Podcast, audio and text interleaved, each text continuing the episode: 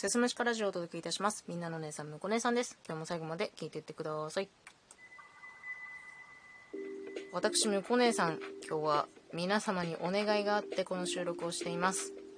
私が音声配信をしているプラットフォームラジオトークにてですね、収録トーク総選挙というイベントが今日から行われております。2022年上半期、今最も人気のある収録トーク番組はどれかを投票制で決めるっていうイベントなんですけど、始まった今日6月18日0時より投票が始まっております。で、お願いの結論から言いますと、この番組、すすむしかラジオにあなたの一票をいただけないでしょうかということでございます。で、これ1人1回の投票なので何票も送ってくださらなくて大丈夫です。1回投票してくれれば本当に大丈夫。で、50コインはかかってしまうんですけれども、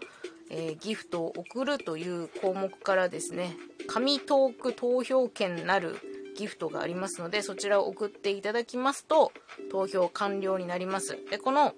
収録トーク総選挙っていうのはラジオトークにおいては2回目なんだね。去年もあったんだけど、去年はその投票してくださいっていうお願いをせずに過ごしていたんですけれども、どうなったかっていうと、すごく辛酸をなめるというか、何の爪痕も残せずに終わってしまったので、今回ですね、去年開催されたのとは事情が違って、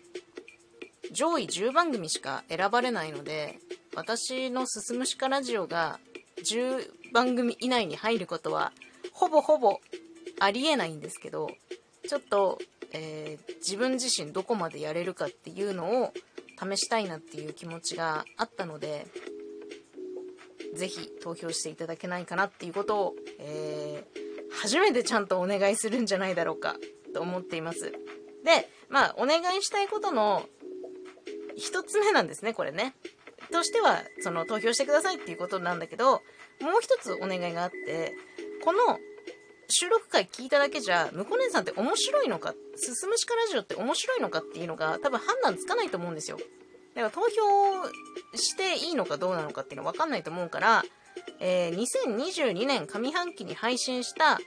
100本以上のトーク収録の中から私的お気に入り3選をお伝えしたいと思います。で、それぞれのリンク概要欄に貼っておきますので、こちら、2つ目のお願いになります。よかったら3本聞いていただけませんか？はい。で、私的お気に入りトーク収録1本目が、ハッシュタグ500に好きだからやりたいを失わないためのモチベーション。2本目、ハッシュタグ508、目には見えない心とかいうもの。3本目、ハッシュタグ541、受け取り上手になりたい、以上の3本になります。お時間ある時で構いません。聞いてくださるととっても嬉しいです。で、聞いた結果、いいなと思ったら投票してくれると本当に嬉しゅうございます。